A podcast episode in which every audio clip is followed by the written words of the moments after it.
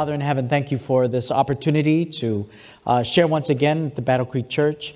I ask, Lord, for your Holy Spirit to lead, to guide, to give me words, Lord, to share the meaning and the purpose of, um, of your truth, and to also do that with dignity towards other people, as well as respect and mostly love. And I ask this in Jesus' name. Amen.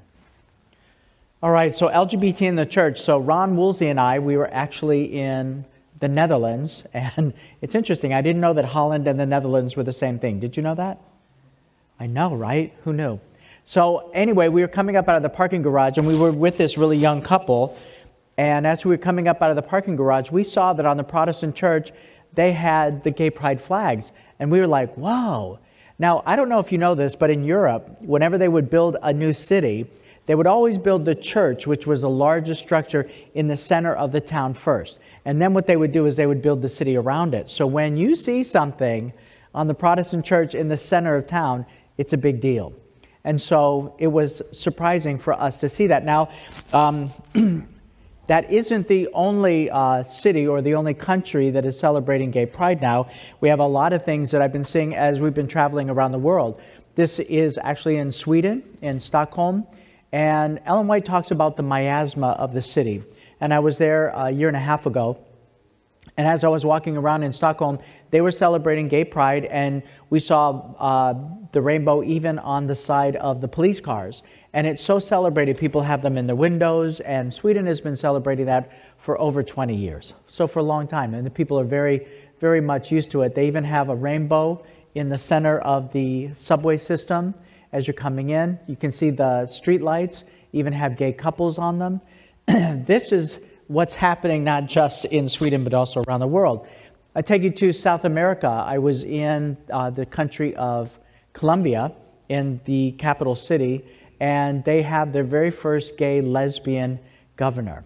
And she was voted in, and Colombia is considered a very conservative church or a very conservative country. And for them to have an openly gay lesbian governor is a very huge thing, but this is something that's going on around the world. Even in Peru, we were in Peru, and even though gay marriage still was not legalized when we were there a few years ago, it might be now. Um, but again, Peru is considered a very conservative country as well. So it comes to identity, and identity is everything. And where did this whole LGBT, these letters, uh, come from? As a matter of fact, now it's LGBTQIA. Did you know that? And do you know what the letters stand for? I know it's tough to keep up with. Let me explain them to you if I could, since identity is everything. The L is for lesbian, G is for gay, B for bisexual, T for transgender, Q for questioning or queer. And then the I is for intersex, and the A is for asexual. Recently, our president um, got in trouble, Ted Wilson got in trouble, because he said that we do not condone LGBTQIA but that's not necessarily accurate. And I, I, would think that he doesn't really understand intersex or asexual because those don't go against the Bible. And, and they're definitely issues. But when you lump in all of those together, it's important to know the differences because somebody that is intersex is somebody that is born with ambiguous genitalia or both sexes. Now we know that God created two perfect people, and that was Adam and Eve, and then sin entered, entered into our world. And so somebody intersex is not living against biblical sexuality. It's something that is a birth defect, and that is an issue all its own. And so I want to help you to compartmentalize that. We want to put the intersex over here. They deserve a lot of compassion. And, and their challenges are, are very large. And a lot of times it takes um, gender studies and uh, studying the chromosomes to know how to assist them to be the gender that they uh, were intended to be. And, and that is a separate issue all on its own. That has nothing to do with transgenderism. Does that make sense? Somebody that is transgendered is somebody that is completely male or completely female, and they have rejected their biology because they're going according to what's in their mind about how they feel about themselves rather than their biology. But they are completely male or completely female. Does that help to make the difference? Do you understand better the differences between the two? And then somebody asexual is somebody that's not attracted to anyone, males or females, sexually. And so they don't have a sexual drive, and so they're not necessarily in a relationship, or they might be in a uh, celibate relationship with somebody. So again, that doesn't go against Christian principles. So the, the I and the A we can just put over here, and that's not what we're talking about. We're talking about the L, G, B, and the T, okay? All right, I hope that helped. So, where did all these letters come from and how did it start? You can credit that to a man by the name of Alfred Kinsey. Anyone heard of Alfred Kinsey? Alfred Kinsey was a homosexual, pedophile, masochist scientist. And this gentleman, what he did is he did a lot of studies in the 30s and the 40s. He was funded by the Rockefeller Institute to basically study human sexuality. And in his studies, he definitely had an agenda. He wanted to lower the consensual age of sex. He also wanted to basically promote uh, some of his own attractions. Did you know that um, Aleister Crowley was the mentor to uh, Alfred Kinsey? So that should be disturbing even in itself. So this is the man that the United States funded to be able to do this um, human sexuality research, and he released a book in 1950, and it was called Male Sexuality, uh, Understanding Male Sexuality. And then a few years later, he came out with a book about female sexuality. In his research, he said that a six month old baby girl had 22 orgasms in a 24 hour period of time. He used digital and oral stimulation, and he said that uh, an orgasm consisted of vomiting, screaming, and passing out. And this is the man that has given us our sex education today. This is the man that is celebrated around the world. There was a Hollywood movie that came out a few years ago uh, about Alfred Kinsey, and they made him a hero, this glorious hero. But this man actually paid fathers to molest their daughters and to record the data. And there's uh, uh YouTube uh, videos that you can watch where it actually exposes Alfred Kinsey and his research by a woman by the name of Judy Reisman. Judy Reisman actually won a court case in Europe uh, against Alfred Kinsey and his research. And of course, the United States would never support that because Alfred Kinsey has such a prominent name today. But Alfred Kinsey actually died from his own inflictions of his sexual um, behaviors. So that's a little bit of the history because before Alfred Kinsey, nobody identified as these letters or about their sexual preferences or attractions. So I think it's important to know because many of us are like, well, wait, when did this happen and where did this start? Because before the 1940s, it was never even an issue. So religion today doesn't have a prayer. When it comes to equality, LGBT activists and their judicial allies have made sure that sexual behavior trumps religious liberty every time. It's an overwhelming global issue. I was talking with a friend of mine, uh, he was a client, and being a hairdresser, my salon was in my home, and I remember uh, Bill came in, and he's a good Catholic father of four, and we were having a discussion. We always have these lively discussions. And I started to talk to him about Revelation and, you know, the rumors of war and earthquakes and pestilence, you know, this kind of stuff. And he said, Mike, come on. He goes, you know, we've been having all of that stuff for, you know, hundreds of years. Nothing's new there. He said, tell me one thing that's different today that would be a sign that the end of the world is coming. And I thought about it for a minute, and I was so surprised that this guy really knew his Bible. And as I thought about it for a moment, I, I was praying in the back of my mind, Lord, how would I answer this? And then, bing, it came into my mind. And I said to my friend Bill, I said, Well, you know, Bill, I said, it's never been a worldwide thing for homosexual acceptance and gay marriage. And now it's a worldwide thing. And he was stumped and he said, You're the first person to answer that question with something that I can really sink my teeth into. And so this is an overwhelming global issue. Never in the history of the world has there ever been LGBT acceptance in marriage around the world.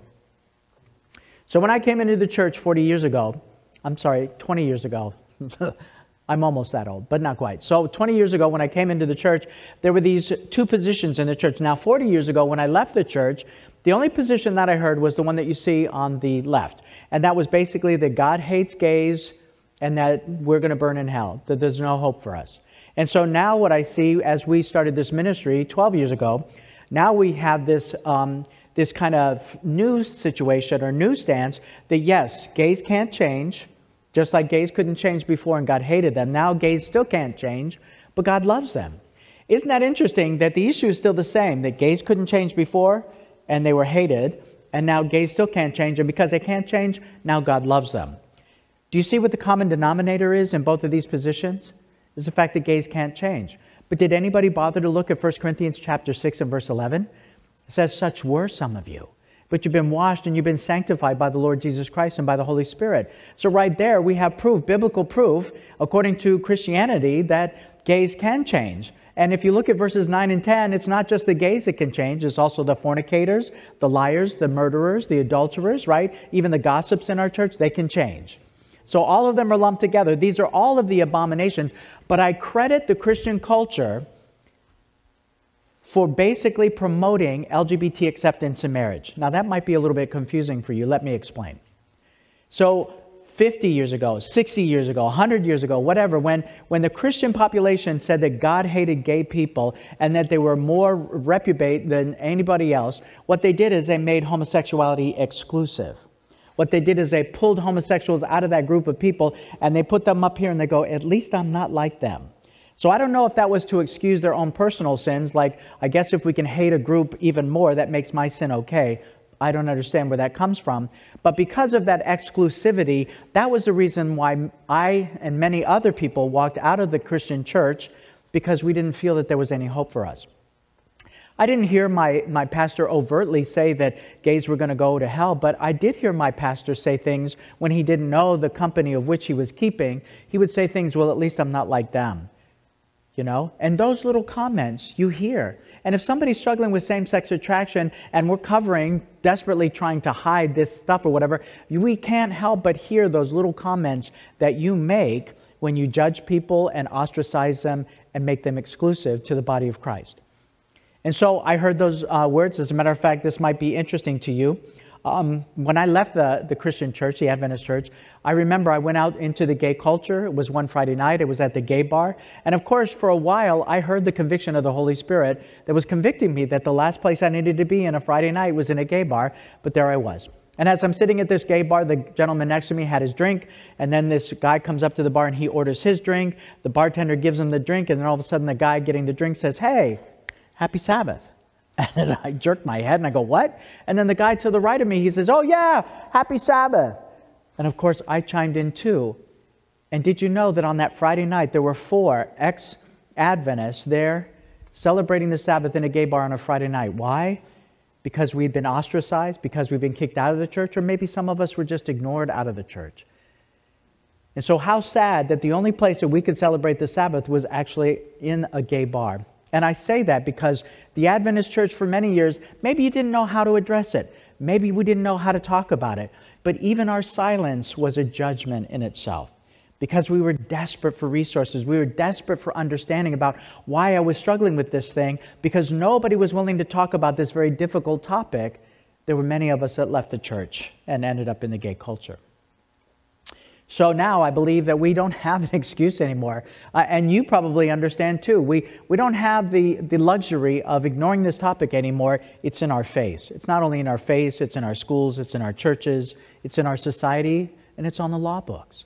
And so part of me is grateful that we have this opportunity. And Coming Out Ministries is not necessarily that exclusive of a ministry or that great. We're just normal people with the story. But I believe that because of the times in which we're living in, that people like you that come out on a Sabbath afternoon to hear these presentations, you want to know more. Am I right?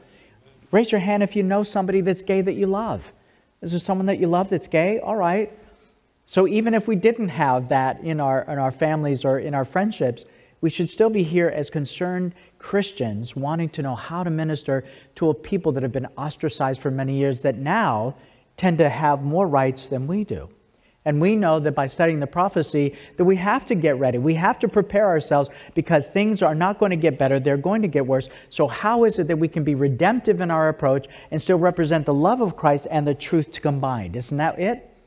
Because the church has already a very bad reputation. All right, so we have a group of people now that uh, represent themselves as Seventh day Adventists. And this is interesting, and I don't really say this a whole lot, but did you know that every denomination that does not support same sex marriage or same sex membership, did you know that every one of those religions has a group of people that are trying to break down the door into their religion? And we spoke to the uh, Mennonites a couple of years ago, and they have a group called the Pink Minnows. And the Pink Minnows are just like the, uh, the SDA kinship for their religion, trying to promote and make homosexuality acceptable. So I remember it wasn't long after I was an Adventist Christian, and I was sitting down with a friend of mine that had also left the homosexual life. We were studying together, and I said, Eureka, look, I found kinship. And my friend, he was very patient with me, and he said, Well, look at how they explain the verses on homosexuality. That doesn't even make sense. I said, I don't care. I go, Tell me lies. Just tell me a lie. Just tell me that I can have my boyfriend and I can have Jesus. And my friend was very patient with me, and I'm sure that the Holy Spirit was in the room. And as he was very patient with me and tried to explain those verses, eventually I had to admit that he was right. That the way they explained the verses on homosexuality, it makes sense. It doesn't hold water. And I had to make a very difficult decision. And I would like to maybe suggest to anyone in the audience that's heterosexual and married what if God told you that your heterosexual marriage was wrong? What if your attractions to the opposite sex was wrong? Would that be difficult for you to end your marriage? Maybe you have kids together. Would that be difficult for you to divide up the house? Who's going to keep the house? Who's going to buy it from the other? Who's going to uh, divide up the 401k and the house payments and the car payments? That is what every person that is homosexual that's in a relationship has to deal with when they come into church culture and they accept the biblical understanding of what God is asking. It's not a little thing, it's a huge thing. And do you have the patience? Do you have the ability to be patient with them and love them, even if they're not ready to give up their, their house payment or their lover or their situation? Those are the questions that we really have to ask. But there are groups of people that are pushing on the doors of Christianity and those that hold on to the biblical truths of what the Bible says about identity and sexuality. And for us, it happens to be SDA kinship. Now, SDA kinship has the right to use those letters, SDA, because they weren't copyrighted. And so they came up with the name. Did you know that the General Conference sued them over using the name SDA? And they lost. The Seventh day Adventist Church lost. And so SDA kinship has the right to use those letters, even though they are not acknowledged, nor are they a part of the General Conference of Seventh day Adventists. Did anyone not know that? I didn't know that for a long time. Okay. So I wanted to explain that. Um, there was something more I wanted to say about that. okay, maybe it'll come to me later. So there are two institutions that were established at creation. One, of course, was the Sabbath, the other one was marriage. And so we know now that marriage is under attack. And for those of you who've been reading Great Controversy for many years, or maybe a few years, you know that eventually the Sabbath is going to be under attack. Marriage is also um, one of the institutions that was established before there was sin, as well as the Sabbath. And so those are the things that are going to be under attack. And so, what if God were looking at our church to see how we're handling uh, marriage when it's under attack, to know how we're going to handle Sabbath when it's under attack? And you know what? We've seen it all. We've seen many sides of the controversy that's within the church. We've seen the haters. We've seen the people out there that promote hate and indifference and, and uh, judgmental attitudes towards the homosexual community. And because we were part of that community, we have a very special interest in making sure that the church is compassionate to people like us. And while I received a lot of um, judgment from my church, as a matter of fact, um, I don't think I mentioned it last night. Um, when I went to um, my church, they were very open and accepting and very loving. It was a it was a Spanish Caribbean black church that I was baptized in, and you know what? They loved me. And I thought, well, this must be the Adventist faith. So when I moved to Tennessee, it was another big church. It was a hospital church there. But I found that as I shared my story, I got quite a different reaction. As a matter of fact, I remember that this doctor invited me pretty quickly to his house for a Sabbath meal. There were 12 people around the table, all of the highly esteemed people in Tennessee, and this doctor used that as an opportunity to let me know that I needed to keep my mouth shut. And everybody knows that that's a choice, and you chose that, and those are the consequences of your choice. Hmm. As a matter of fact, I asked my pastor for a men's ministry because I needed to know how to interact with men in a non sexual way that would be healing for me. And my, and my pastor said, Oh, we'll make you the head of it. And I go, No, no, no. I need that ministry. I can't be the head of a ministry that I need. And he goes, Oh, I guess I understand. He said, Well, pitch your idea to the board. I had a speaker that was willing to come. He had a product like movies and books that, you know, we could look at. And so I brought them to the board meeting that night. There were about 20 members on the board. One of the highly esteemed doctors uh, was there in that board meeting, and he picked up one of the books and he threw it down on the table and he looked at me and he pointed at me and he said, I don't want to be running around in the woods like a bunch of gay men. And that was the best that my church could give me. Pastor never said a word, the head elder never said a word, but I was used to it. So I received that, that comment, and I drove home that night, and I said to God, I hate your church and I hate your people. And the Lord said, So why do you go? I said, Well, I go because that's where the truth is. And He said, So what do you do when you go? And I said, Well, I go to worship you. Isn't that what you ask? And he said, he said, Yeah, continue to do that and learn to forgive them because they're my people too. God didn't give me a pink slip and tell me that I could just go to another church or go act out sexually. He said, stay there and learn the process of forgiveness. It'll be very healing for you. And I'm ashamed to say it took me three years to forgive them. And I sat in the third row from the front all by myself for three more years. They took me away from all of my activities as a greeter, as a Sabbath school teacher, because I guess I was questionable. And so, you know what? That was my life. It took three years for me to forgive them. I was doing Bible studies with this couple, uh, these two girls, they were sisters, and uh, they liked the little black church in our community better. And I said to the Lord, I said, Lord, do I drop them off at the black church and then come back to mine? And he said, No, you've done your job, it's time to go. I went to the head elder of this little black church, and he was an ex drug addict, and, and basically the church was just him and his family. There were like 8 to 12 members.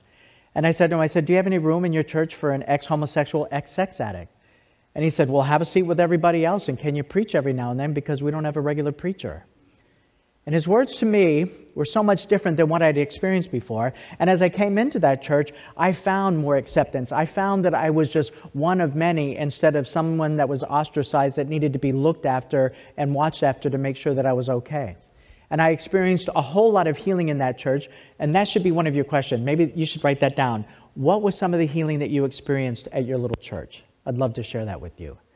And so these are the different, uh, uh, different experiences that I've had in the church. Ron has many as well, and so you might want to ask him uh, some of his stories. But I think it helps to edify the church to understand how we receive or how people receive some of the things that you say, even if it's in ignorance or innocence.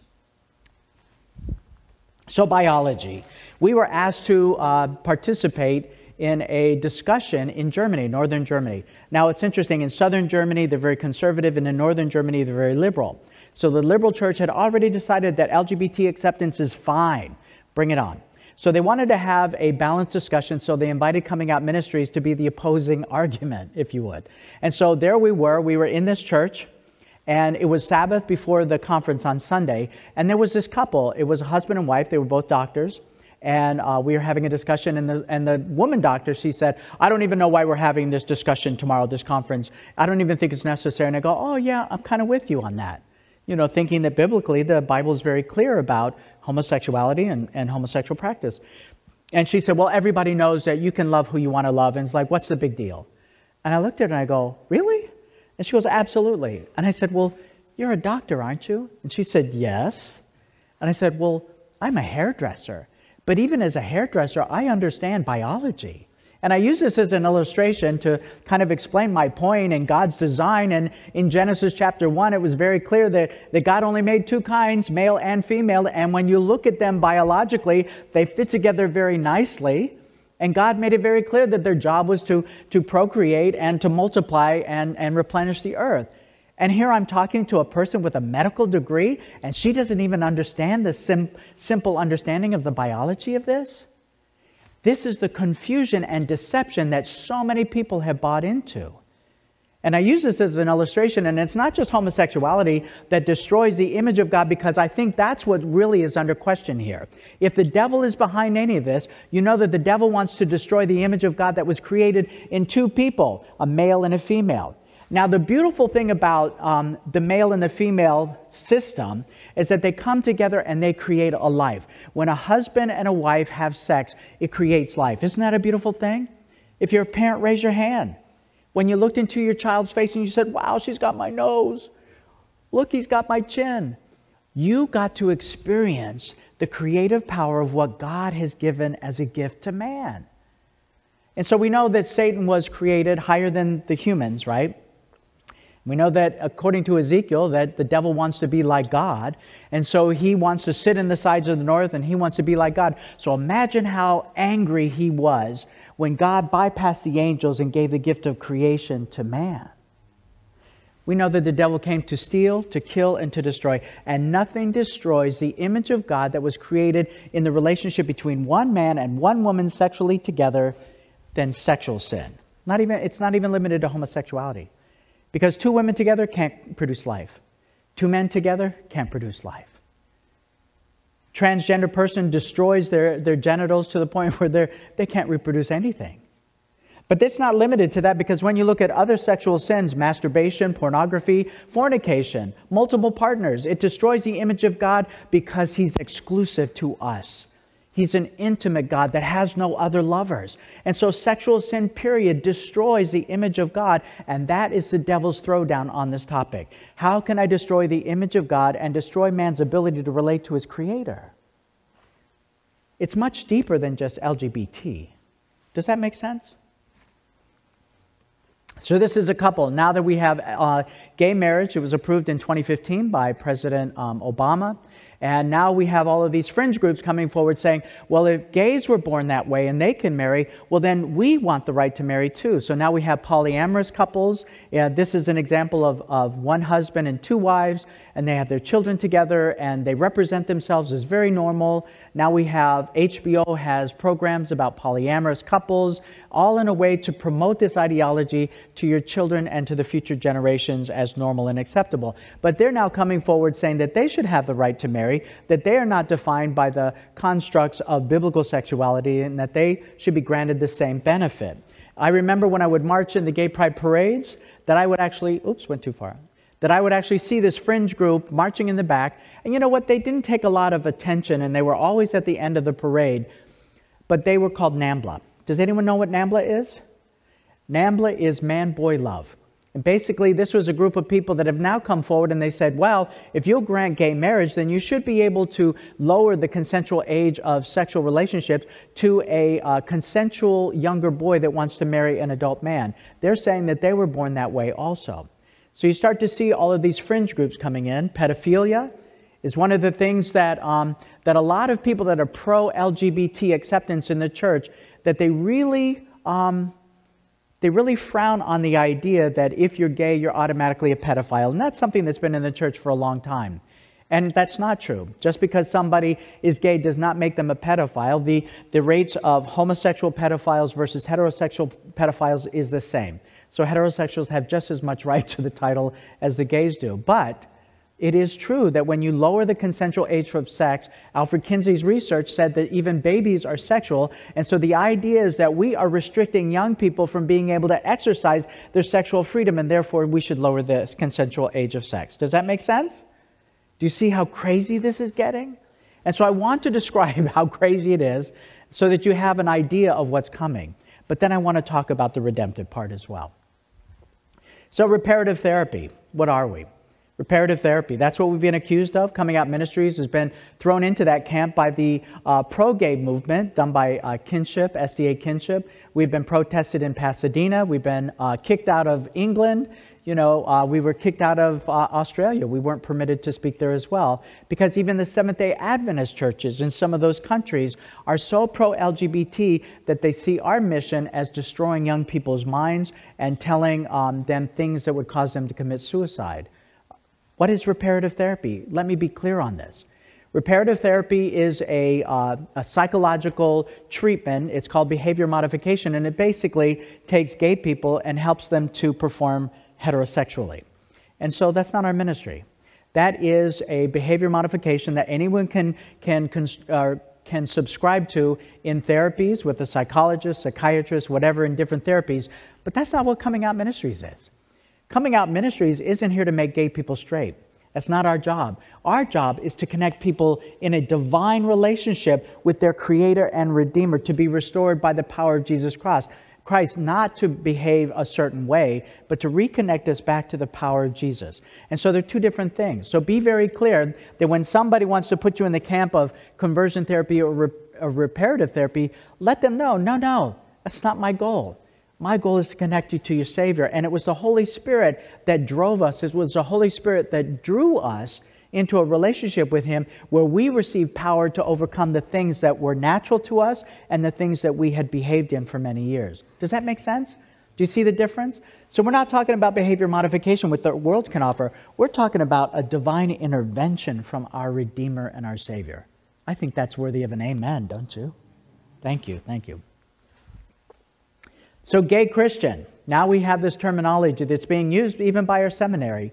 And the seminary came out with a statement basically allowing this terminology. But let's just unpack that for a little bit. As a matter of fact, Ron, what's the name of your paper that you have on uh, gay Christian? Prefix Christian? Prefix Christian. What's in a prefix, right? A prefix is something that describes, that is the primary identity of this term, right? So if you're a gay Christian, then that means that you're gay first, and then you're a Christian. Do you see a problem with that, folks? Because what we've done now is we've taken a sinful temptation, it's just one of many, and then what we did is we attach it to our identity in Christ. And what does Jesus say? In Christ, I'm a what? I'm a new creature. The old things have passed away. Behold, everything becomes new. So when I became a Christian, when Ron and I were baptized, God didn't wipe away our history and our memory. It's all intact. All of those memories and those thoughts and those feelings, they're still there. And we live with those on a daily basis. But he says, now you're in Christ. Now you're in me. You're no longer gay. You're no longer a liar. You're no longer a thief. You're no longer an adulterer. You're no longer addicted to porn. Even though those thoughts and those feelings may still come, I don't identify by my history. I identify in Christ alone. So, do you see a problem with this terminology? So, if I can identify as a gay Christian because of my thoughts and my feelings that the devil still throws at me at a rapid rate, because as Ron says, while he was baptized, the devil was not. And the devil has the right to throw my slime at me at a constant basis until the very day that Jesus comes to take me home or that I die. And if Jesus was tempted into the final moments of his life, what makes me think that I would be exempt from being tempted by the devil? Can I get a witness? Anyone? When you came up out of that watery grave, did God wipe away your history and your memory? No. So doesn't it make sense that just because I have those thoughts and those feelings, it doesn't mean that that's my identity? And so Jesus says, Leave all of those things and follow me. My direction now is to follow him and to be like him, not like my past. And so, any pastor, any, any uh, clergy that would recommend that I identify in my past, in my identity in Christ, they're cheating me out of something very grand and glorious. So now, uh, in 2 Peter 3.17, this verse says, Ye therefore, beloved, seeing that you know these things before, beware lest you also, being led away with the error of the wicked, fall from your own steadfastness. Be very clear on what the issue is and be very clear on what God's plan is for each one of us. Because if the church falls on this point, then we have we're losing people. We're not saving them. You can love someone all the way into a lost situation. Doesn't that make sense? And while homosexuality used still called sin, now it's very popular and now it's in. And so the church is making a lot of concessions for a group of people that isn't designed to help them. If anything, it just keeps them complacent and still in their lost, um, lost case. So I want to share with you um, this, this Proverbs. It says 23, verse 7. It says, For as he thinketh in his heart, that so he is. If that's what I hear, if that's what I keep telling myself that I'm gay, then how can I ever go into the relationship that God would want? Now, Ron's been married for well over 20 years, almost, has it 30 years yet? 29. All right, 29. 29 years. Do you think his wife would appreciate the fact that he would call himself a gay Christian? Do you think his kids would appreciate that? So, again, what you think in your heart, that's what you are. You can't leave something that you continue to play with, right? So, I, ha- I have this analogy for you. I moved to the country uh, 16 years ago, and my screen door didn't shut all the way. It would gap like about an inch, about this far, right? And I remember that I, I came up for lunch one day and I looked and I saw the skin of a snake between two of my pieces of furniture, about this long.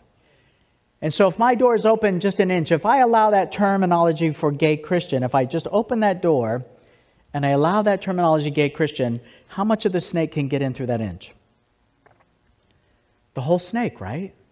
And so we have to be very careful. We don't want to lack compassion in our, in our way of reaching different communities or things that are outside of biblical understanding. But we have to be very clear that the borders are strong so that we're not letting the whole snake in when we make concessions for different behaviors. I am crucified with Christ, nevertheless I live, yet not I, but Christ lives in me.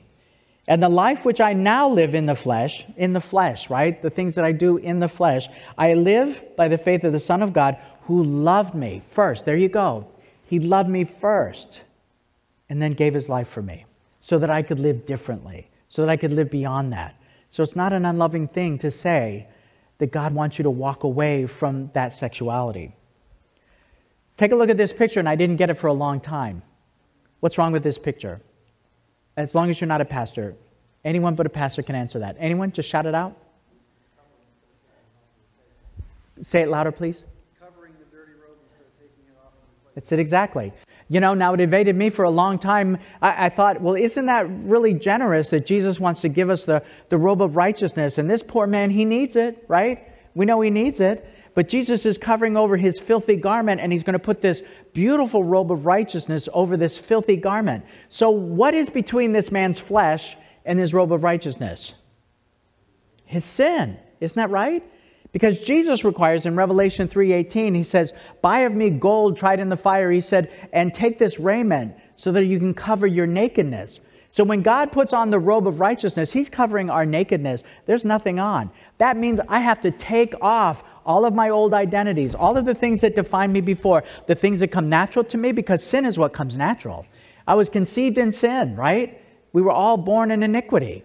And so Jesus says, You got to take off that old robe, that old, dirty, nasty robe, to receive the robe of righteousness. Do I want anything between my skin and Christ's righteousness? Absolutely not. Anyone been married? Ladies, have you been married? Any, any ladies married? All right, when you bought your wedding dress, did you pay a lot of money for that? No? Okay. But it, was it white? All right. And so when you bought that beautiful dress, did you buy some new shoes to go with it? Right? Did you have your hair done on that special day? Absolutely. You wanted everything to be fresh, right? You wanted everything to be new. So, ladies, would you take an old pair of bra and underpants and would you put on these nasty things on this beautiful day that you're going to put on this beautiful, expensive dress? You want new underwear too, don't you? You want anything to be old on that day. And so maybe it's a, a simplified um, analogy, but when Jesus puts on the robe of righteousness, I don't want anything between me and my Savior. Do you see the difference there? So again, this is a, is a deception of the fact that I have to take off everything that defined me to be able to receive the righteousness of Jesus Christ because that's now my direction, that's now my aim, that's my goal to be like Him. I want to share with you um, this video. Uh, do we have sound? We'll find out, right?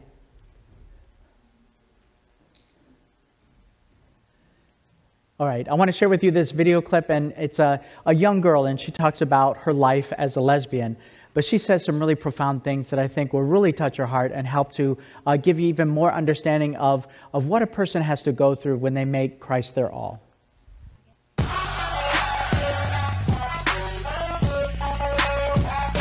I was 15 and I started dating a girl that lived down the street from me. It was my first time ever dating someone and being official. I was pretty pumped. I got a hickey. My dad saw it and was livid. I love her. It's a girl and I'm gonna be with her and this is how it is. Yeah, it went terribly. I guess she told some people and so they came to me and asked me, Are you and her gay together? I can either cower away or I can own it, so I'm gonna own it. I said, Yeah, what about it? Love is not necessarily between a man and a woman. The problem was backwoods thinking. If you were truly a Christian, you were on my side. And if not, you were legalistic and you needed to reread what God was really about. Judge not. God being love meant God was nice and God was chill with what you were cool with by 18 and 19 and 20, I was super wild and in serial relationships with women. When I got to nursing school, I met the girl that I ended up being engaged to. I kind of slowed down a little bit for her because she had two kids. And then at 22, I got invited to a Bible study. I expected them to bring up my lifestyle really early and then would use that as justification for not coming back. So I agreed to go different women in the circle were talking about different experiences they had.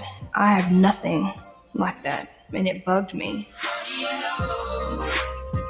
I could not stop thinking, what if all of it's true? Are you sure this is who you are? I couldn't stop questioning. I need to feel okay. Because I don't feel okay anymore. I googled verses on homosexuality. Those who practice homosexuality, which was me, and also drunkards and a, a, bunch of other things that I would have been. I realized that I was in the will not enter the kingdom of God lineup, and it scared me really, really bad. And then I read verse 11. And it says, And such were some of you, but you were washed, you were sanctified, you were justified. I realized that there were people in the same place and they were saved and they were changed. And that, that God could do that for me too, and that I needed that. I could hold on to my sin and reject God, or I could turn to Him. All the debt that I'd racked up living like I lived didn't have to be mine if I could trust Him. So that was it. I knew what I wasn't going to do because it was right there. It was black and white. I'd twisted those scriptures before. I'd argued them down. I'd said, Judge not to them like that mattered. And then that day, it was like my eyes were really opened. I was amazed at the grace he'd shown me.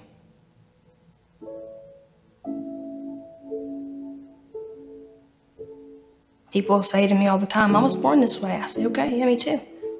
You're not born with right affections. That's why Jesus had to come.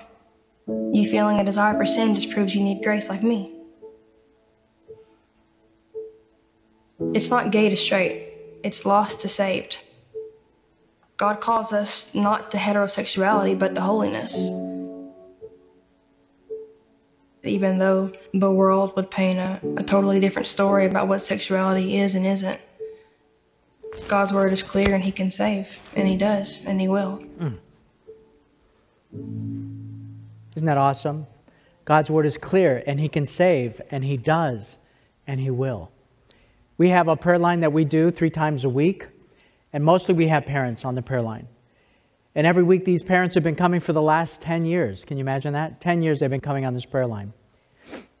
Many of those parents have been bleeding and, and, and not knowing what to do or where to go. As a matter of fact, I use the example of Andrea, whose daughter is Anna. And Andrea couldn't even, she went to her pastor and she said, I have a daughter that's a lesbian. You know, help me. What can I do? And he goes, You know what? We were never trained in the seminary on this. You know, I can't help you. And he said, Maybe you should talk to the conference president. Well, the conference president actually has a son that's gay, and he was actually in the film Seventh Gay Adventist, so she knew he wasn't a resource either because she wanted biblical understanding about how to pray for her daughter. Fortunately, she found Coming Out Ministries at GYC uh, several years ago. She's also one of our volunteers that helps us with our prayer lines. But here she found a community of people that come week after week to help lift up her daughter. And even though her daughter is still very entrenched in the gay culture, she has other mothers and other fathers that are going through the same thing that are with her in a community where she's not ashamed. She was so fearful to say anything about her daughter to her church. Isn't the church the place where we're supposed to feel safe? Isn't this the place where we're supposed to be praying for our loved ones that are struggling? If your child fell into a big hole, would you keep it a secret and try to get them out alone? Wouldn't you scream and yell for your neighbors to come and help you to throw a rope to get that child out of that well? And yet, how sad that even in our own church, that we're so afraid that you might find out the things that are going on in my family, that you might judge me or ostracize me, that we don't even share the things that we're struggling with. Isn't the church supposed to be the place where we lift up those people? So I think that's the challenge of what we go through. I want to share with you this story. This is um, a friend of mine and it's actually female. Her name is Marissa, but she goes by the name of Ray. And Marissa was living as Ray for many years. She was born in a drug addicted, violent home. And so many times she would wake up and one of her parents would be at the hospital, the other one would be in jail. There'd be blood on the walls or on the floor. She went to school where she was molested by boys and girls. And many times the law was involved in that. So this girl was sexually experienced, even against her will, for many years she had to cover up her femininity because it was a liability. And so she would dress in boys' clothes. Eventually, she felt that she was transgendered and gay. 16 years old, she's living in a relationship as a man with her, with her lesbian lover. And she decided that she needed to get the sex change. Now, she would hear the voice of Ray in her head, or who that uh, voice told her that they were. And the voice of Ray would say, You know what? You need to have muscles and facial hair, not breasts and smooth skin. And so she determined that she was going to move to Seattle where she could have the surgery to become the man that she always wanted to be. So she moved to Seattle. As she was living there, she found a therapist, and the therapist uh, gave her permission or gave her a prescription for the hormone therapy. But she had to live as a man for two and a half years before she would have the surgery to make sure that this was her, her decision. So, Eureka, she now is heading towards her goal of becoming a man. But she would hear the voice of Ray inside her head, and, and as she was going through the therapies, the voice of Ray would say, You know what? You're disgusting. No one will ever want you. You should just kill yourself. And the depression got so dark that she couldn't even get out of bed to go to her job. She couldn't get out of bed to go to her therapy appointments. And you'd think that she was actually heading in the direction that she wanted, and yet this depression was so debilitating, she was really thinking about taking her life. She called the only person that she thought would care, and that was a Christian friend of hers that lived out in Colorado. And her friend said, Come to me. And she goes, I don't have any money. And she, her friend paid for her to fly from Seattle to Denver. And while she was there, she was only supposed to be there three days, but she ended up staying three months because she knew if she went home earlier, she would take her life. Her friend didn't berate her or give her a hard time and say, You're an abomination and you're going to go to hell for living like you do. Instead, she prayed for her. And she told her friend, She goes, I, I don't go by the name of Marissa anymore, I go by Ray. And her friend said, I'll call you whatever you want, I just want you to live. And while her friend was struggling to hang on to life, her friend was praying for her, and she saw her friend praying for her, but her friend was also demonstrating love. She wasn't just praying, she was helping to feed her, she was helping her to shower and to bathe, taking her on walks, and praying for her, reading her the Word of God. Until one day, Ray decided, you know what, I've never prayed before. And she looked up at heaven and she said, God, how do you see me? And the next image that she had in her mind was of this beautiful woman with long hair just praising God. And she immediately dismissed that thought. She goes, That's not me. That's not me. And she dismissed that thought. But she did start to open the Word of God.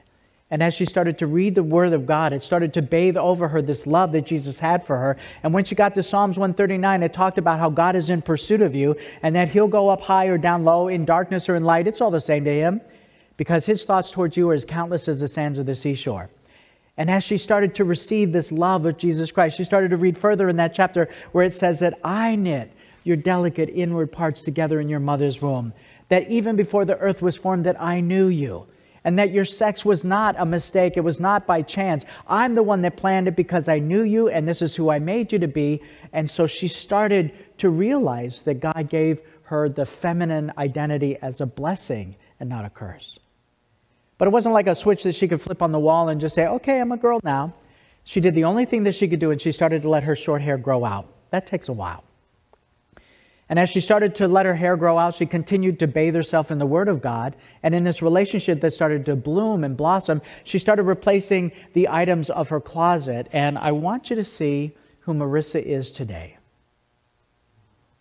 Isn't that amazing?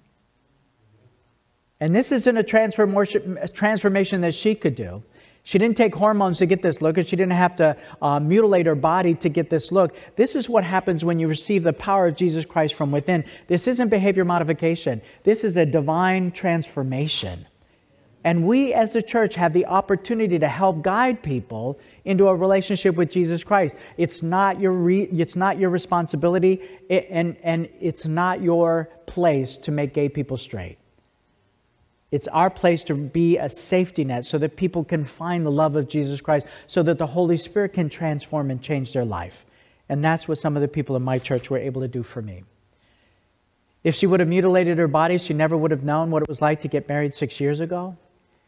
If she would have removed her genitalia, she never would have known what it was like to, to nurse her two children. So we have to let the world know that this is not only the truth of God, but it has to be better than what the world is handing out. The world is handing you out medications and, and hormones that are going to decrease your life expectancy. They're also going to increase your rates of cancer threefold. It's also going to increase your rates of depression and suicidal uh, ideation. Did you know that 30% of all transgender people, even that have transitioned completely, commit suicide? Did you know that 41% of them will attempt suicide? I'm sorry, it's not working. We as Christians have the opportunity to give them something better.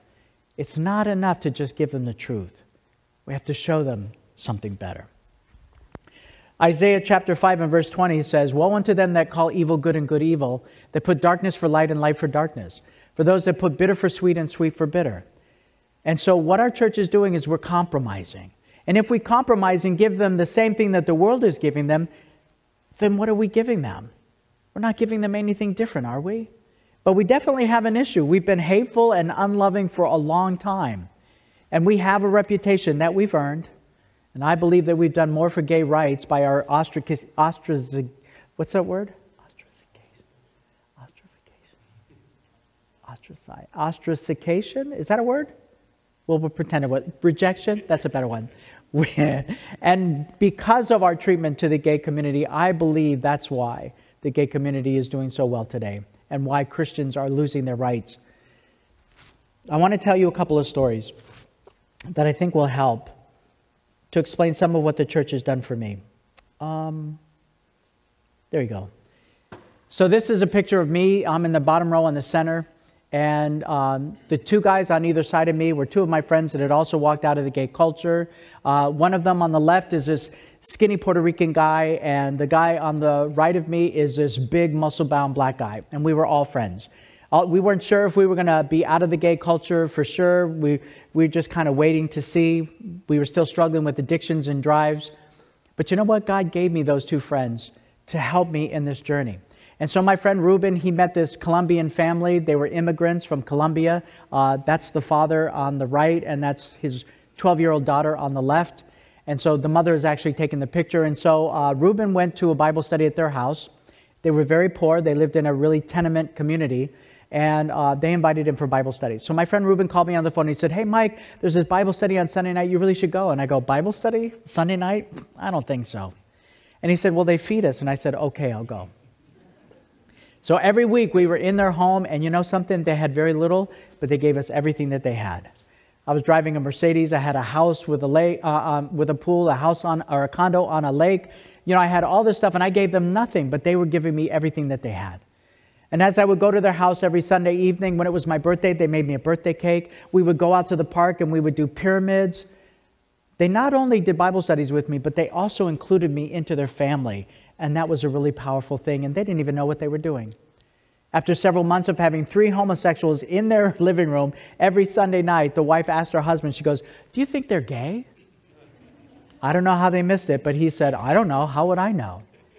And she said, Do you think that we should be concerned about our daughter?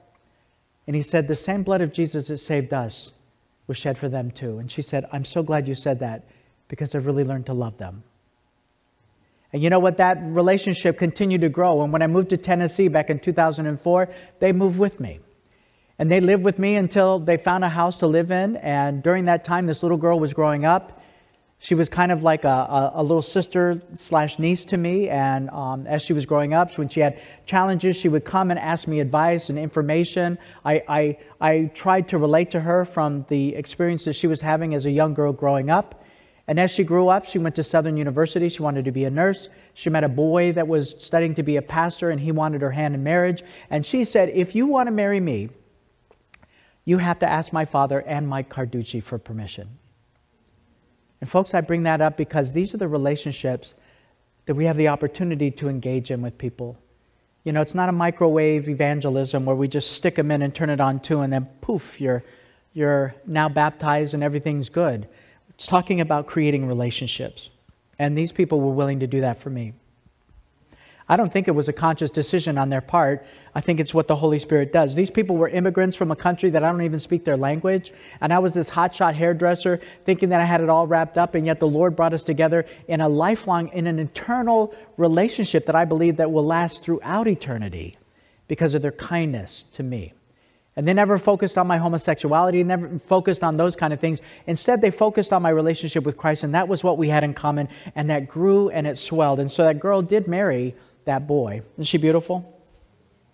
And she has two children now, two children, and they call me uncle. So, again, I want to tell you these are the relationships that we have the opportunity to build. And there were some people in my church that were able to give that to me. Unfortunately, that we still have this prejudice in our church. We still feel that if we talk to someone that's gay or if we interact with them or invite them to our home, that we're either going to get something on us or that um, they might hurt us. And you know what? They're just people, they're just individuals. I want to share with you um, this final story about the biscuits. And as I was talking about Andrea, whose daughter is Anna, and she's actually in our film Journey Interrupted, uh, the biscuit story to me is very touching.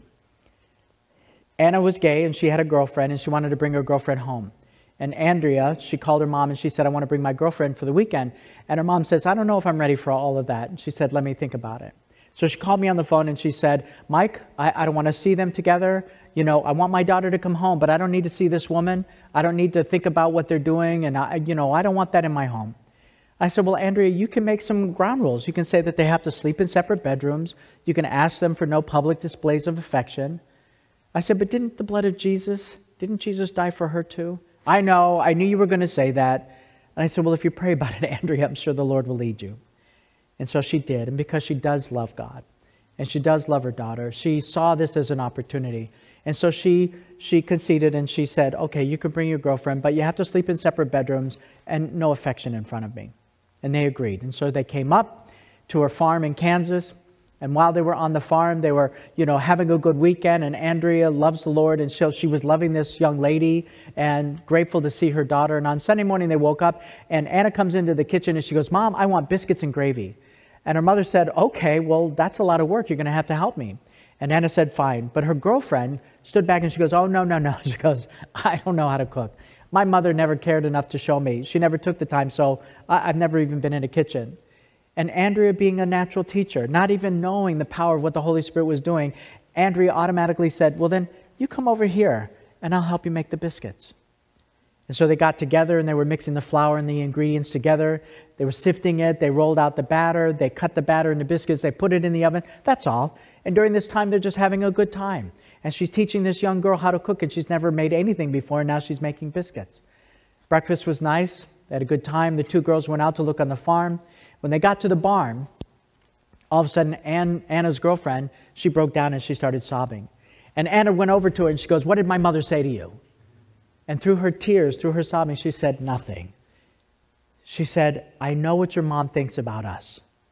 And I can't believe that your mom was so nice to me.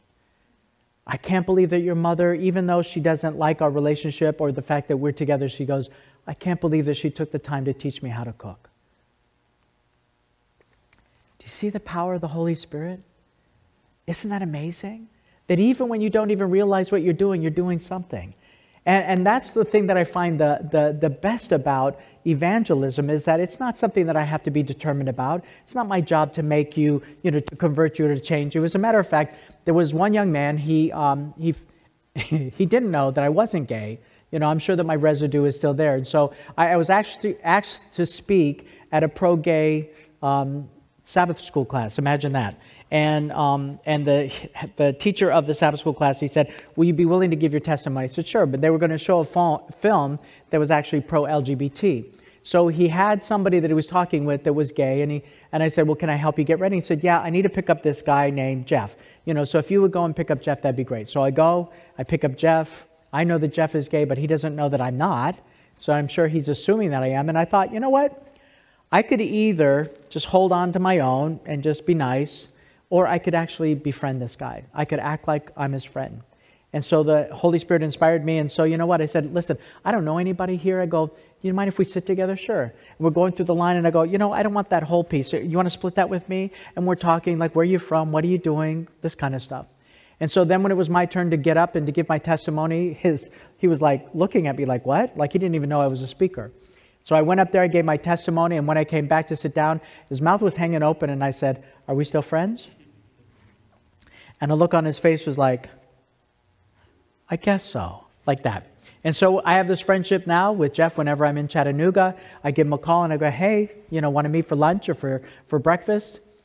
And I meet him in an open place, in a public place, so that there's no misunderstanding. But one day, as I was waiting to go into the IHOP, I stopped and I prayed and I said, Lord, is today the day? Is today the day that Jeff is going to give his heart to you and come out of the gay culture? You know, and I prayed that prayer for the Holy Spirit. And I don't think there's anything wrong with that prayer, but I went into the IHOP with an agenda. And as I was talking over our pancakes, my friend stopped me and he said, Listen, Mike. He said, Let me stop you for a second. He said, I'm not buying anything. So don't be selling anything. Those are really powerful words to me. And you know what? Jesus isn't something to be sold like a used car. And it's the Holy Spirit that does the conversion. My job is to love my friend.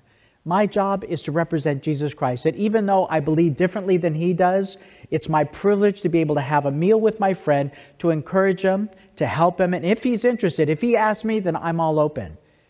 But if he's not buying anything, my job isn't to sell Jesus Christ. That's the Holy Spirit's job. And what is so wonderful is it makes it so easy when I just do what the Holy Spirit asks me.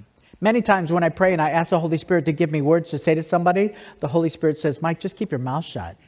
I'm like, okay. And I'm in a ministry that goes around the world, so imagine what he's telling you.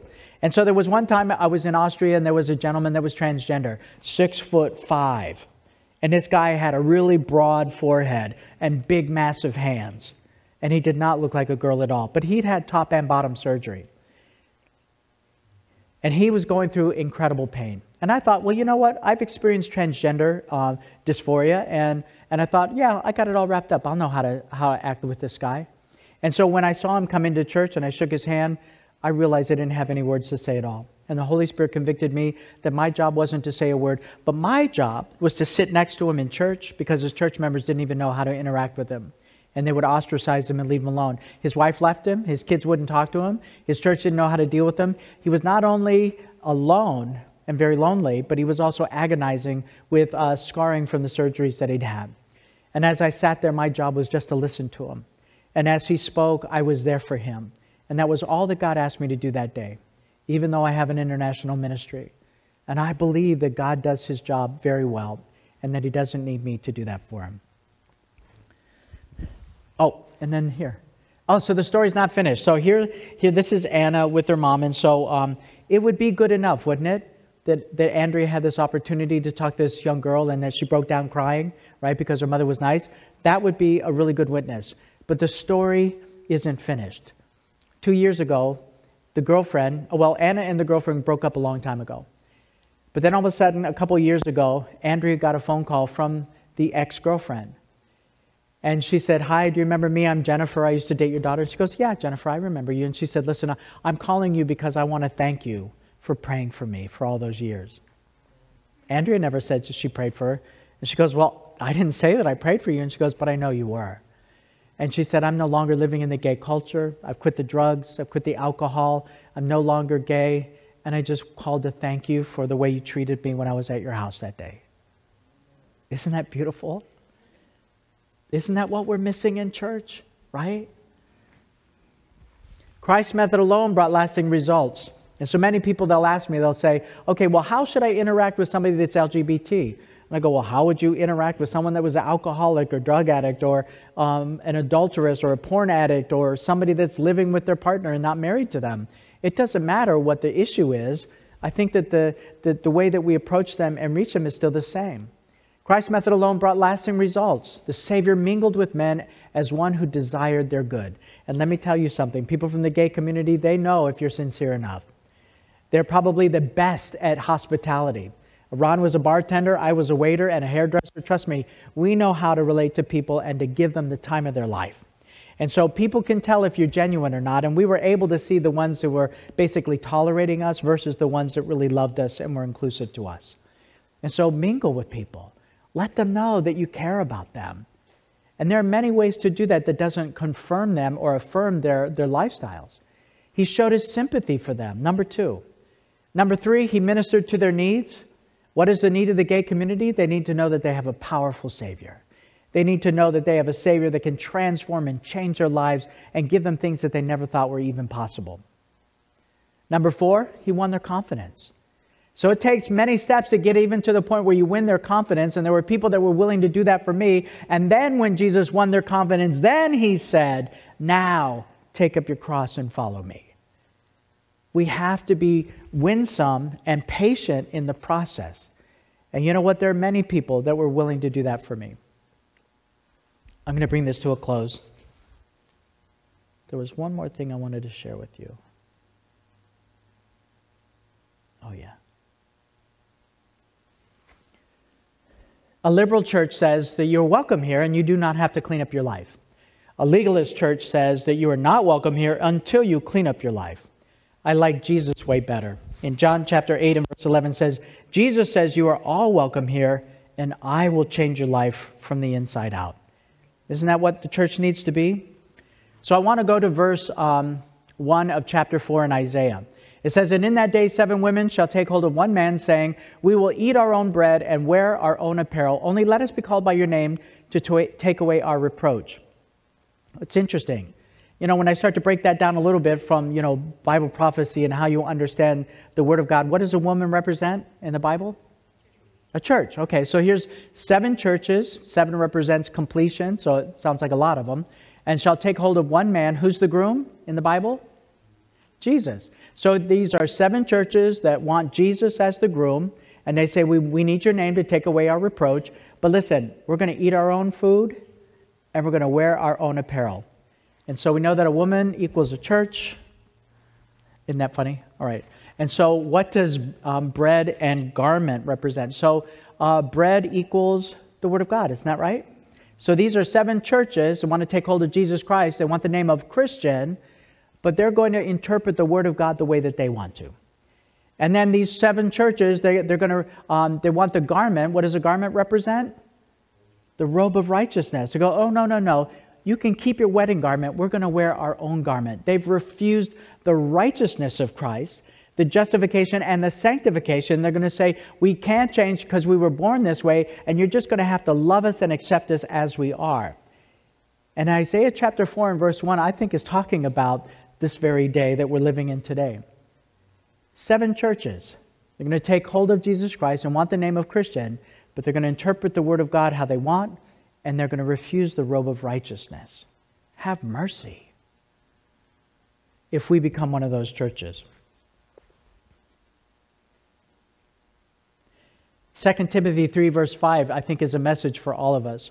When I started looking into the context of this verse, 2 Timothy 3, verse 5, it starts to talk about at the end of time, these things are going to be going on. And it's talking about how there, there's going to be a lot of strife in the world and that there's going to be a lot of uh, people that are attracted to the wrong sexual things. And it goes on and it says, there's a group of people that have a form of godliness, but they deny the power thereof. And we're warned from these people we're supposed to stay away. And I go, all right, well, let me break that down a moment. There's, there's a group of people that deny the power thereof. What, what's the power they're denying? Has it become evident yet in this presentation? When you deny the power of Jesus Christ to transform and to change your life, then you're that group of people. You have a form of godliness, which is love. We want to love these people. But when you deny them the power of Jesus Christ to transform their life, you've left them lost and loved. They're not redeemed at all. And who do you think is going to be held accountable for that on the day that Jesus comes to take us home? Isn't that the church? Right? So 2 Timothy 3, verse 5, I think is a, is a um, suitable application for the times in which we're living in. And it's not enough for us to love the church. We have to show them that the law is love, right? And so I hope that this has been uh, helpful for you today. It says, Where does healing begin? And remember on that day when I was baptized, the one thing that I knew is that Jesus loved me for who I was. Pastor Ron talked about it in his sermon today, you know, but Jesus does love us where we are, but he doesn't leave us where we are.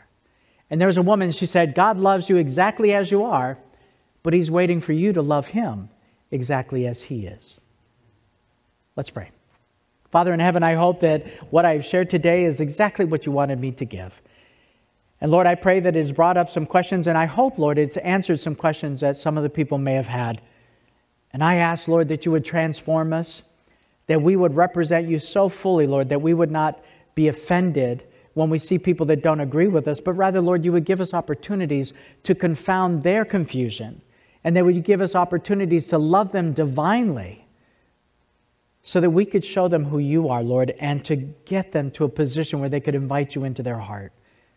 Lord, it wasn't a church member that told me that I had to leave the gay culture or my boyfriend.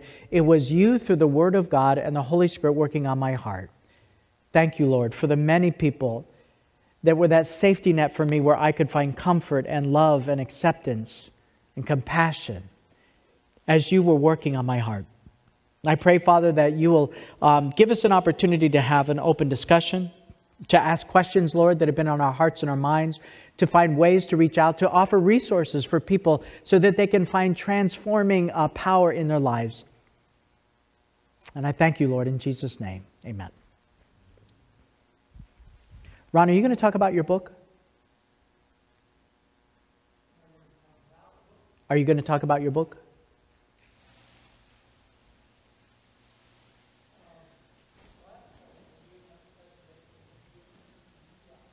All right. Too late. I'm going to do it anyway. All right. I gave you a chance. So if you want to go ahead and start, I'm going to tell them a little bit about some of the resources that we have. Ron wrote a book about a year ago, and it's called Navigating the Storms of Contemporary Sexuality, Identity, and Love. And we're going to have some of those available for you after Sabbath. It's a great resource from a pilot's perspective and uh, talks about how to deal with contemporary sexuality in our churches, in our schools, and even in our homes.